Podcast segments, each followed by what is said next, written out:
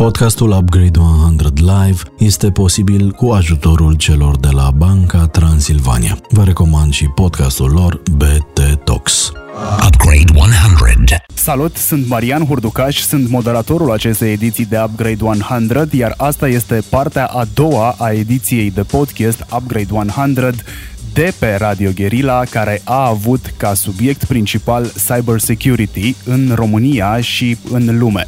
În această a doua parte discutăm despre ce înseamnă Centrul Cyber de la București al Uniunii Europene și ce înseamnă el pentru Uniunea Europeană. Invitat Dan Câmpean, directorul general al Centrului Național de Răspuns la Incidente de Securitate Cibernetică, CERT.ro. Upgrade 100. Focus. Centrul Cyber al Uniunii Europene din România, mai exact de la București. Uh, și aici uh, o să dau un speech de la tine, Dan, uh, de tot de la Fraud Summit este, uh, spui tu că vine ca o recunoaștere a simplului fapt că ne-am prezentat ca un ecosistem guvern, agenții guvernamentale, universități, mediu privat, etc. Aici, la Centrul Cyber al Uniunii Europene de la București, se vor derula principalele programe de inovare, cercetare și dezvoltare de securitate cibernetică ale Uniunii Europene. Finanțarea este fără precedent, iar recrutarea va fi făcută la Bruxelles. Ce este foarte interesant și deja observăm asta, companii cheie din segmente de digitalizare și cybersecurity fie sunt deja poziționate în România, fie sunt pe cale să o facă, adică își angajează echipe, își deschid biroul pentru a fi în proximitatea acestui uh, centru cyber. Esențial pentru noi este să ne organizăm într-un dialog public-privat și academic deopotrivă, prin care să vedem ce capabilități avem fiecare, ce proiecte de cercetare avem și ce putem propune pentru proiecte cu finanțare europeană în acest uh, domeniu. Ești foarte hotărât să faci treabă cu Centrul Cyber. Uh, mă rog, tu. Centrul Cyber, de fapt, înseamnă cu totul și cu totul, uh, mă rog, înseamnă o chestie mult mai mare decât mi-aș putea eu imagina, pentru că pe măsură ce vorbesc cu tine îmi dau seama că na, n-am înțeles, mai vreau o dată. Da. În primul rând, o informație tactică, să spun așa. Poate știați, poate nu știați. Pe 8 iunie, acum o săptămână, mai puțin de o săptămână, a fost publicat în uh, jurnalul oficial al Uniunii Europene, am să citesc, uh, regulamentul uh, de înființare a Centrului European de Competențe în domeniul industrial, tehnologic și de cercetare în materie de securitate cibernetică, și a rețelei de centre naționale de coordonare. Deci un titlu foarte lung pentru uh, Centrul Cyber al Uniunii localizat în București și pentru rețeaua de centre naționale de coordonare. Deci regulamentul a fost publicat.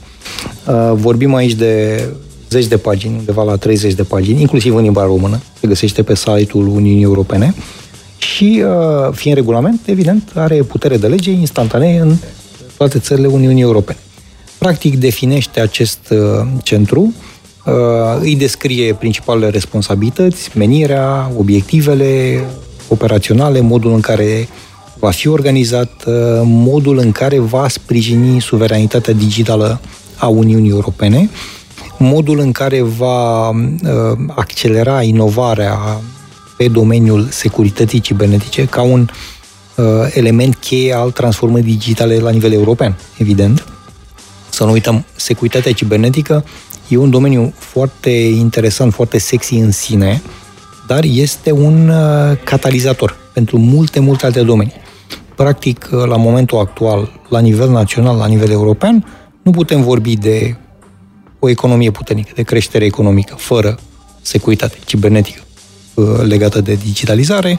Nu putem de vorbi de o societate dinamică, Uh, cum să spun, uh, care evoluează, care produce uh, idei, produce inovare și așa mai departe, fără a face asta în mod sigur și așa mai departe. Deci avem de câteva zile regulamentul oficial final publicat.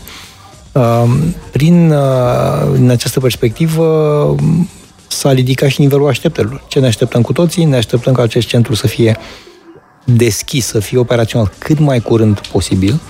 Uh, la momentul acesta, evident, uh, autoritățile române au uh, o serie de discuții, de conversații cu Comisia Europeană pentru partea practică legată de centrul respectiv. Deci uh, finalizarea acordului de țară care trebuie făcut între uh, bordul uh, acestui centru și țara gazdă, care este România. Dar ca să revin și să aș vrea mai mult să elaborez pe partea de ecosistem. Ce va implica acest centru? În primul și în primul rând, derularea unor programe de finanțare legate de inovare, cercetare, dezvoltare în domeniul securității cibernetice, de o amploare absolut fără precedent la nivel european. Deci, niciodată Uniunea Europeană nu a mai avut un asemenea nivel de finanțare. Uh, vorbim aici de miliarde și miliarde de euro ce vor fi disponibili pentru programe, pentru proiecte. Uh, evident, acestea sunt sume masive. Trebuie să ne pregătim și să venim cu proiecte masive pentru astfel de, uh, de, de programe. Nicio organizație singură nu va putea să conducă, să spun, la nivelul României toate detaliile, toate aceste proiecte, nu va putea să le execute. Deci, cu siguranță avem nevoie de toate forțele, toate organizațiile interesate, fie că sunt uh, universități, fie că sunt incubatoare, fie că sunt startup-uri, firme mici și mijlocii, uh, corporații, agenții guvernamentale. Uh, deci toți actorii uh, noștri uh, care sunt dornici de a dezvolta soluții, de a le experimenta, de a le implementa pe domeniul securității cibernetice, ar trebui să fie activi. Nu o vom putea face, pe de altă parte, în izolare, doar ca țară. Acești actori din ecosistemul românesc vor trebui să încheie parteneriate, să-și unească forțele cu alte organizații similare din restul Uniunii Europene și nu numai. Pentru că sunt și alte țări care vor fi eligibile, sau sunt eligibile, tehnic vorbind, pentru părți de fi, finanțate prin, prin programe ce vor fi derulate prin Centrul Cyber al Uniunii.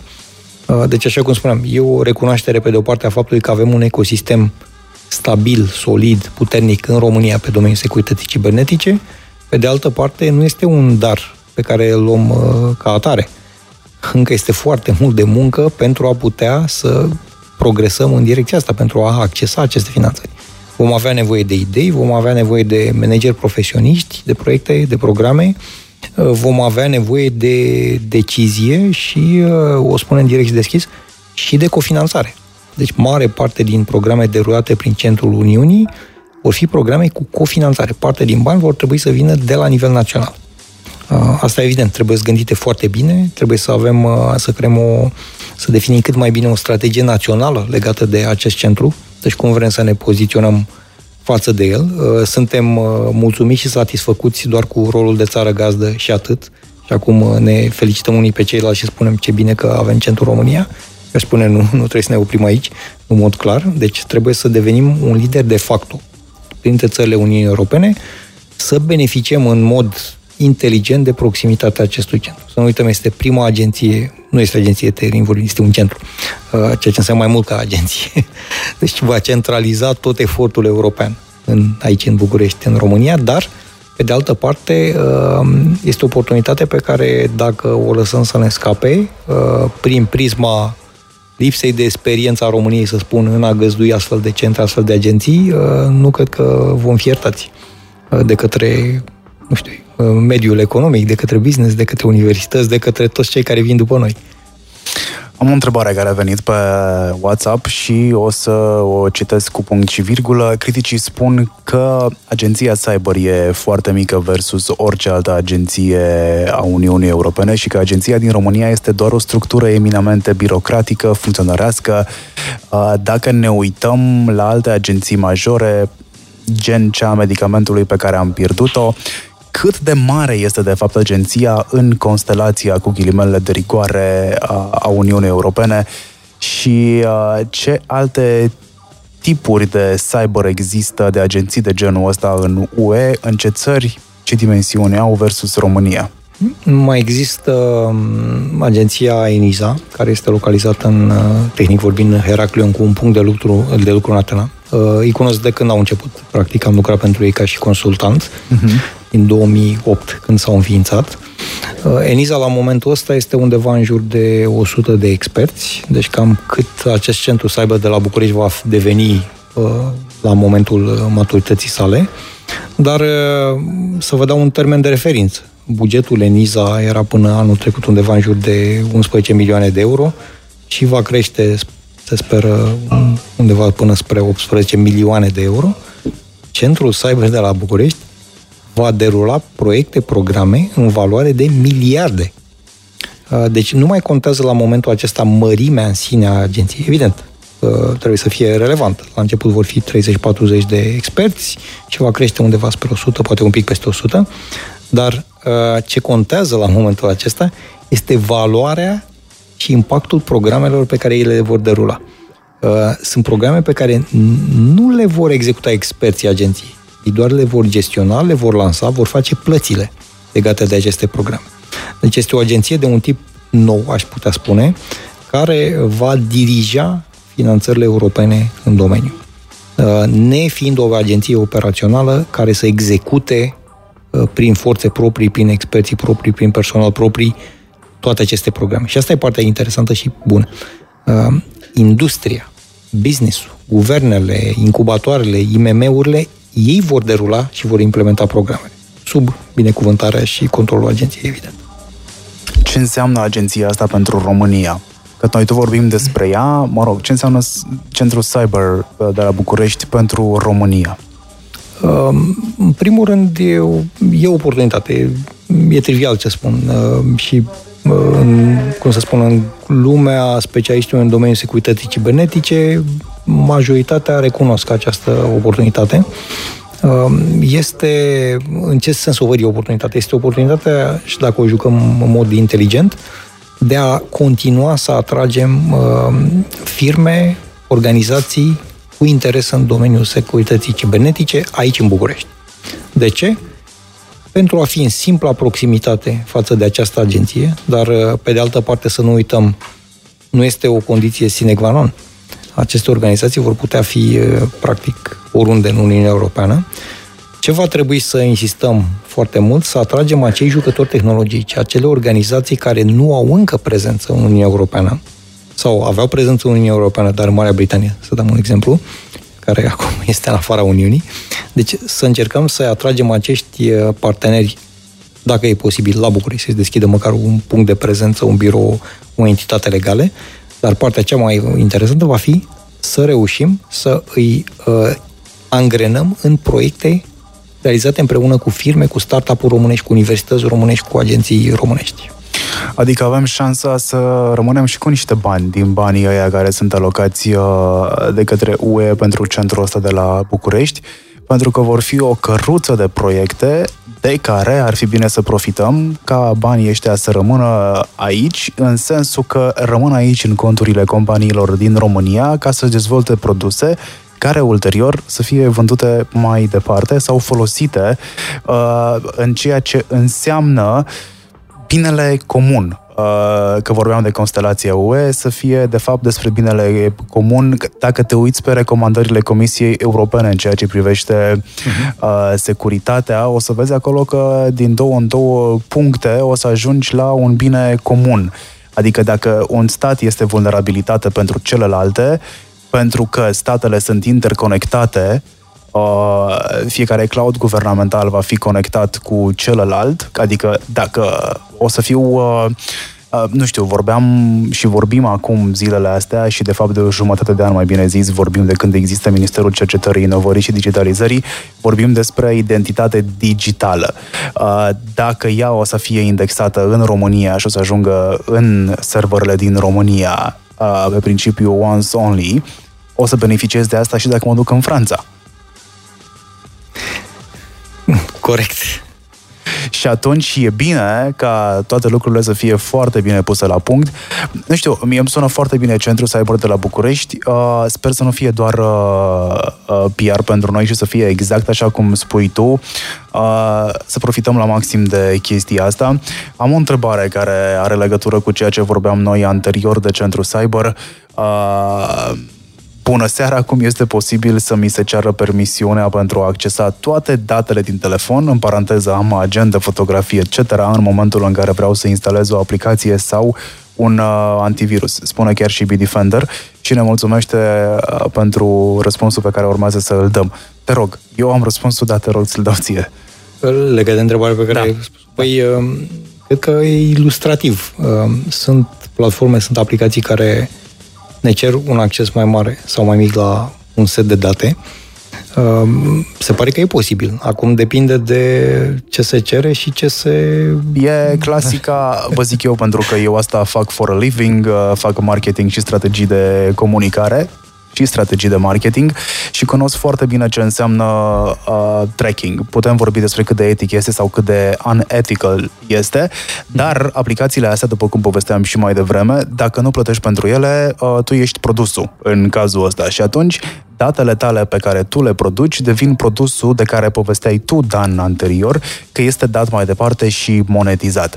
Așa că, apropo de scanat uh, librăria foto, ar fi ok să nu faceți poze la documente sensibile care să fie puse în librăria foto de pe orice telefon, indiferent că este iOS, indiferent că este Android, pentru că datele la sensibile o să fie scanate și date mai departe, într-un fel uh, sau altul. În ceea ce privește sistemele de securitate care se instalează, fie în telefon, tabletă sau uh, desktop, laptop, e normal să vă ceară să acceseze niște niveluri uh, mai ridicate de acces, pentru că altfel nu, poate, nu se poate face scanarea. Și dacă nu poate face scanarea antivirusul respectiv, îi spunem antivirus, dar cei care produc antivirus și nu le mai place să le mai spună antivirus, se numesc uh, soluții de securitate, dacă nu mă înșel, nu? Uh, da.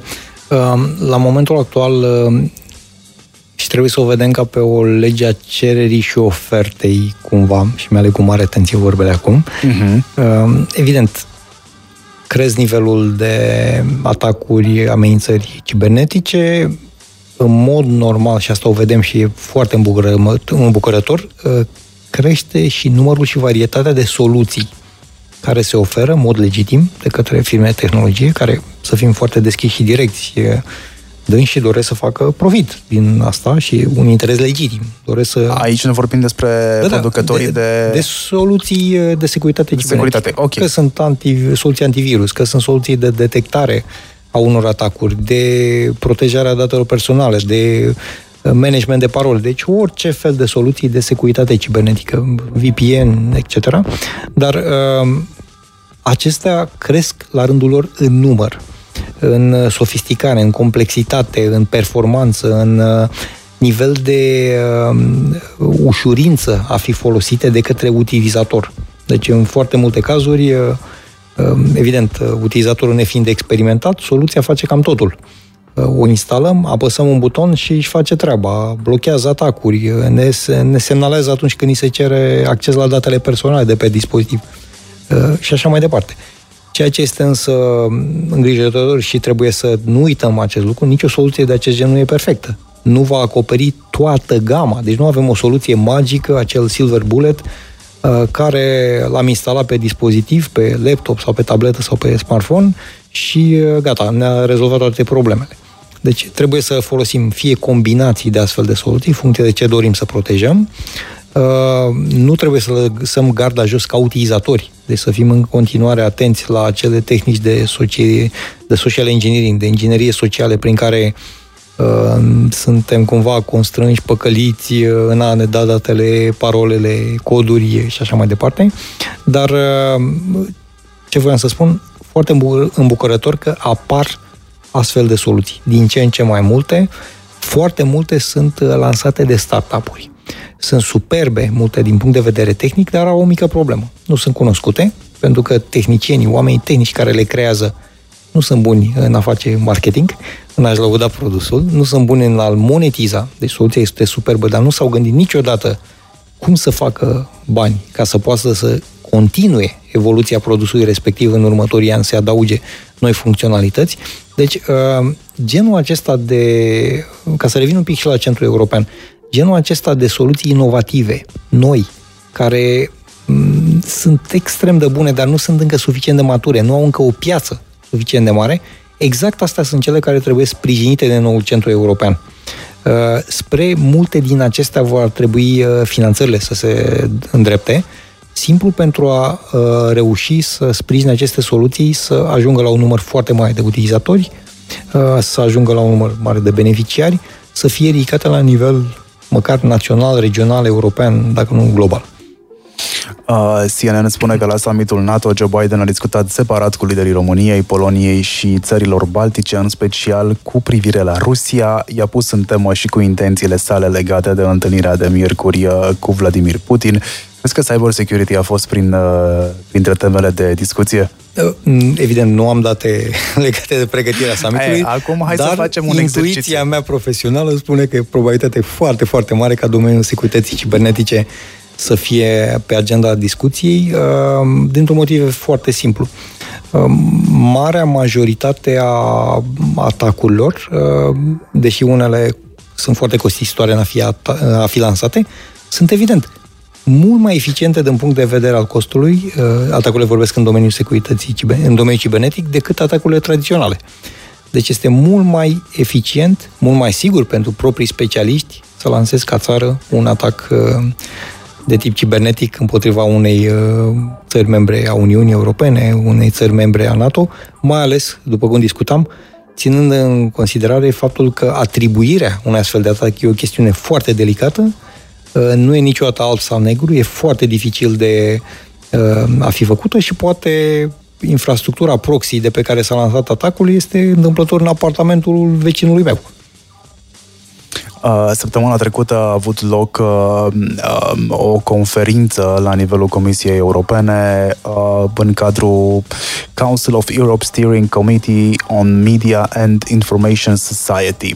S-a discutat acolo despre inteligența artificială și implicațiile inteligenței artificiale în ce înseamnă media, mass media, social media și așa mai departe, dar cu accent pe media, pe informare, pe jurnalism și pe drepturile omului. Uh, inteligența artificială e și ea prezentă în soluțiile de securitate cibernetică. Uh, ai văzut niște proiecte extraordinare? Uh, poți să faci un preview a ceea ce la ceea ce trebuie să ne așteptăm. Eu știu că inteligența artificială se folosește în momentul ăsta, inclusiv în produsele de cyber security pe care le folosim noi acasă sau, uh, nu știu, în buzunar, în telefon. Uh, în sensul că, nu știu, știu soluții care funcționează pe inteligență artificială de niște ani deja. Deci învață, practic învață din fiecare atac sau poate să-l prevadă sau reacționează la câteva secunde din momentul în care un, o nouă semnătură a fost semnalată în sistem și uh, face repede nu neapărat patch ci pur și simplu blochează accesul pentru semnătura respectivă, chiar dacă ea s-a întâmplat în state în momentul uh, ăla, peste câteva secunde ți-o blochează în România, spre exemplu. Uh, cum vezi viitorul în sensul, în sensul ăsta? Um, îl văd uh, în două direcții, să spun așa. O să încep cu prima și cea mai intuitivă pe care ai atins-o. În primul rând, utilizarea inteligenței artificiale pentru creșterea nivelului securității cibernetice, pentru compensarea lipsei cronice de resursă umană pe care o observăm cu toți. Pentru că toți încercăm să atragem aceleași talente. Fie că suntem bănci, fie că suntem guverne, fie că suntem uh, startup-uri, IMM-uri, etc. Toți încercăm să atragem la noi în organizație aceleași creiere aceiași analiști, aceiași uh, specialiști în securitate cibernetică și nu avem suficienți. Deși sistemul de învățământ produce din ce în ce mai mulți. Încă sunt insuficienți și nu vor fi probabil suficienți mulți ani, poate chiar zeci de ani. Deci, inteligența artificială va reuși într-o mare măsură să automatizeze și o să folosesc cuvântul automatizare de procese, robotizarea proceselor, să spun așa, Um, practic uh, să accelereze foarte multă analiză, foarte multă decizie, care la momentul actual este făcută în mod semi-automat sau chiar manual de către experți. Deci, pentru a ține pasul cu numărul ăsta scă, uh, foarte ridicat de atacuri, cu uh, necesitatea de a actualiza permanent sistemele, de a limita vulnerabilitățile, evident, o inteligență artificială, soluții de inteligență artificială vor putea să facă mai repede, mai bine decât operatorul uman. dovedindu-se că sunt suficient de bine testate, mature, etc. Te rog. Te rog. Uh, al doilea aspect care voiam să-l menționez, uh, pentru că nu ne gândim încă suficient de bine acolo și uh, pe mine asta mă îngrijorează la fel de mult, este faptul că soluțiile de inteligență artificială, care la urma urmei sunt niște soluții informatice, la rândul lor vor trebui protejate. Pentru că în momentul în care un, să spun, o platformă de inteligență artificială care i-am asignat uh, răspunsul la niște incidente, la niște atacuri, blocarea acestora, răspuns într-o formă sau alta, în momentul în care platforma aceasta însăși este compromisă, uh, evident, uh, impactul va fi mult mai mare. Vom fi total descoperiți la momentul acela. Deci sunt aceste două aspecte. Pe de o parte, folosirea inteligenței artificiale pentru îmbunătățirea nivelului de securitate cibernetică pe de altă parte, trebuie să răspundem la nevoile de protecție ale platformei de inteligență artificiale însăși. Dacă mai aveam timp, am fi discutat și despre ce înseamnă digitalizare și unde greșim noi când vorbim despre digitalizare și de ce ne raportăm de multe ori greșit la ea. Cred că e ok să încheiem emisiunea asta cu a încerca să facem, să trăsăm o linie între ce înseamnă privacy și security. Că ele, în mentalul colectiv, mi-a suflat mie o păsărică în cască că nu prea există diferențiate. E una și aceeași chestie. E foarte corect, uh, pot să spun. Am discutat cu multe organizații, nu numai în România, și în alte țări. Um, evident, uh, GDPR, ca regulament european, a venit un pic înaintea altor uh, regulamente pe domeniul securității cibernetice. Um, cu toți am spus, trebuie să desemnăm responsabili pe domeniul uh, protecției datelor personale.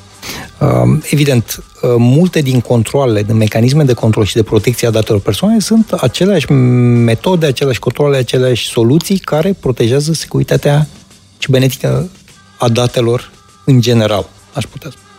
Deci este o zonă comună destul de măricică, aș putea spune, între domeniul protecția datelor personale și securitate Uh, cibernetică în general, uh, nu în toate organizații este foarte clar unde începe una, unde se oprește cealaltă. De foarte multe ori, uh, experții, persoanele care se ocupă de ambele, sunt cam aceiași, dar ce este, aș putea spune, pentru România caracteristic, în ambele cazuri, doar un mic procent din organizații au fie responsabil de protecția datelor personale, fie responsabil de securitate cibernetică. Și aici vorbim de organizații care, conform, atenție, legii, nu a ceea ce spun eu, au obligația să aibă astfel de expertiză în interiorul organizațiilor.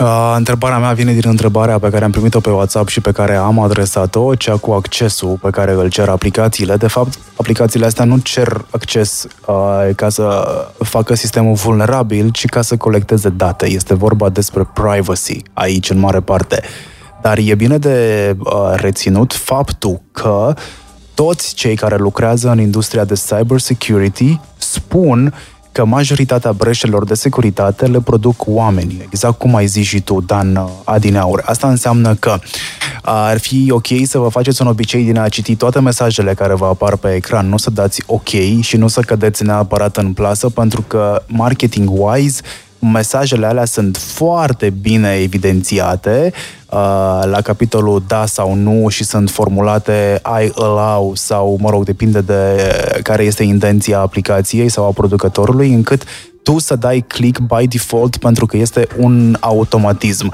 În momentul în care vedem mesaje că ne apar pe ecran, uh, reacționăm foarte pavlovian.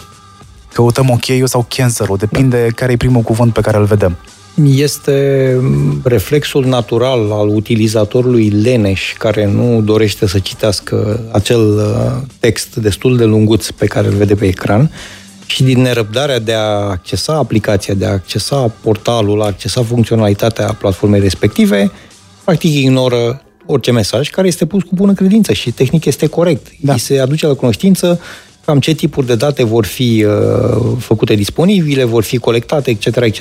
Ca să leg un pic uh, partea asta și să închei cu uh, acest aspect, um, date personale versus securitate cibernetică, să nu uităm, cu cât dăm acces la mai multe date personale în ceea ce ne privește, cu atât profilul nostru digital în internet va fi mai vizibil, mai ușor de exploatat, uh, iar atacatorii, uh, deci grupări infracționale sau alții, vor îl vor studia cu mai mare atenție și vor găsi mai ușor acele puncte slabe. E ca și cum uh, deschidem toate ușile, toate ferestrele și sperăm că va fi totul ok. Evident, dacă lăsăm deschis doar ce este strict necesar a fi deschis, probabilitatea să ni se întâmple un incident neplăcut este mult redusă.